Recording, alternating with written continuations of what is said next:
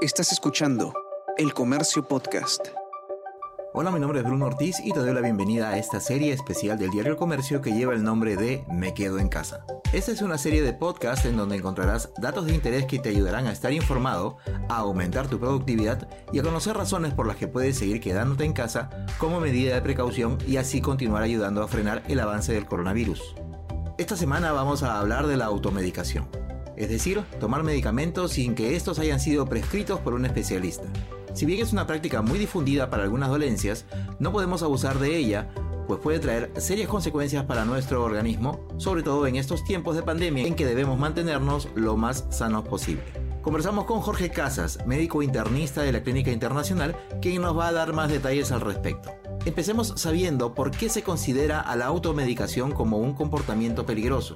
Todos los medicamentos potencialmente pueden dar origen a diversos tipos de manifestaciones, lo que se llaman efectos secundarios. Entonces, a veces cuando uno ve a un paciente es difícil identificar cuál es el efecto producido por el medicamento que está usando el paciente fuera de prescripción cuáles los efectos de la misma enfermedad. Y eso puede eh, entorpecer y disminuir tremendamente eh, tratar de obtener un diagnóstico preciso que permita un manejo oportuno, efectivo de la condición del paciente. ¿Cuáles son los principales riesgos de la automedicación? Eh, en realidad, la mayoría de las veces el consumo de, de, la autoprescripción médica no trae mayores consecuencias y eso ha reforzado que su uso sea tan extendido, pero hay un grupo de pequeño, pero potencialmente grave, de condiciones en las cuales esto, su uso libre puede traer consecuencias. Acabamos de tener el, año pasado un caso emblemático, una paciente joven que está en terapia para SIDA, está compensada, su enfermedad está controlada y sufre de vez en cuando de migraña y se automedicó con estos medicamentos que se utilizan para migraña que tienen un efecto de vasoespasmo, cierran arterias. Y esto era un problema serio. Antiguamente, cuando se producían eh, dosis de una condición, dosis altas de este tipo de medicamentos, se producía una condición llamada ergotismo. Eso con las dosis actuales y controladas no ocurre. Pero al consumir este medicamento, ella no reparó, ni tenía por qué saberlo, de que uno de los medicamentos que usaba para la terapia de SIDA impide el el metabolismo del antimigrañoso en el hígado. Y este antimigrañoso alcanza niveles 10 veces más altos que lo, que lo normal. A ese nivel es tóxico.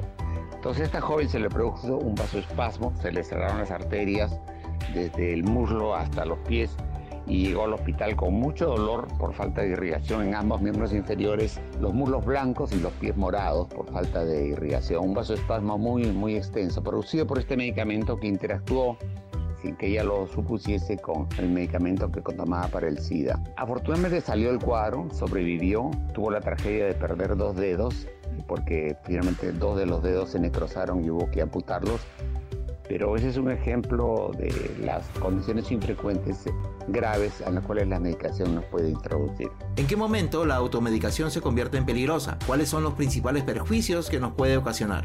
Uno de los principales eh, daños que puede ser la, producir la automedicación es la demora en el diagnóstico. Es decir, el paciente tiene algún síntoma que a veces es común, por ejemplo, una simple dolor de cabeza puede ser de naturaleza breve, empieza a aparecer en pocas horas y se automedica y eso lo ayuda y se ha acostumbrado a este tipo de patrón de conducta.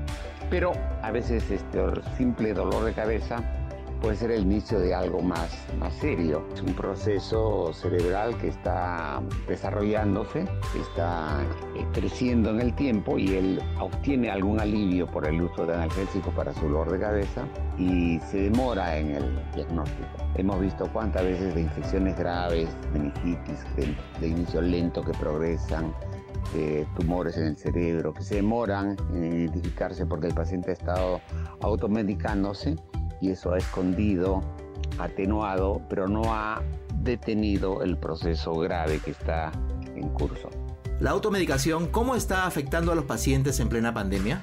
Hay una gran cantidad de información que circula de todo tipo, alguna seria, irresponsable, otra no es exactamente lo contrario, y los pacientes se empiezan a tomar y a consumir por sí mismos eh, diversos medicamentos. He visto pacientes que actualmente toman anticoagulantes porque se ha mostrado que son útiles en los casos graves y pacientes hospitalizados, pero se ha extrapolado y empieza a usarse en casos muy leves y con un riesgo muy, muy alto y sin beneficio. Igual historia ocurre, por ejemplo, con los corticoides, que son útiles en casos graves que están hospitalizados y con oxígeno, pero al contrario son perjudiciales y hacen daño en los casos leves, que es la mayoría. Entonces, extrapolando del caso grave al caso leve, mucha gente empezó a consumir corticoides, anticoagulantes de forma indiscriminada y esos medicamentos de riesgo que hacen eh, potencialmente bastante daño. ¿Y cuáles son las principales recomendaciones que nos podría dar? Bueno, recordarla que uno está entrando en un problema importante y que el riesgo que uno corre con frecuencia no ocurre nada, pero a veces es como pasarse la luz roja, uno puede pasarse la luz roja repetidas veces y no le pasó nada pero la octava vez a lo mejor va a tener un accidente grave, eventualmente fatal. cada vez que entramos con el tema de la automedicación de drogas que deberían ser o medicamentos que deberían ser prescritos por indicación médica, nos estamos pasando una luz roja y con frecuencia no nos pasará nada, pero en algún momento nos puede pasar factura. Hasta aquí hemos llegado con el episodio 41 de la serie Me Quedo en Casa, un conjunto de podcasts producidos por el comercio que busca brindar información de interés y darte nuevos motivos para permanecer en tu hogar y así ayudar a seguir frenando el avance del coronavirus. Mi nombre es Bruno Ortiz y nos escuchamos pronto.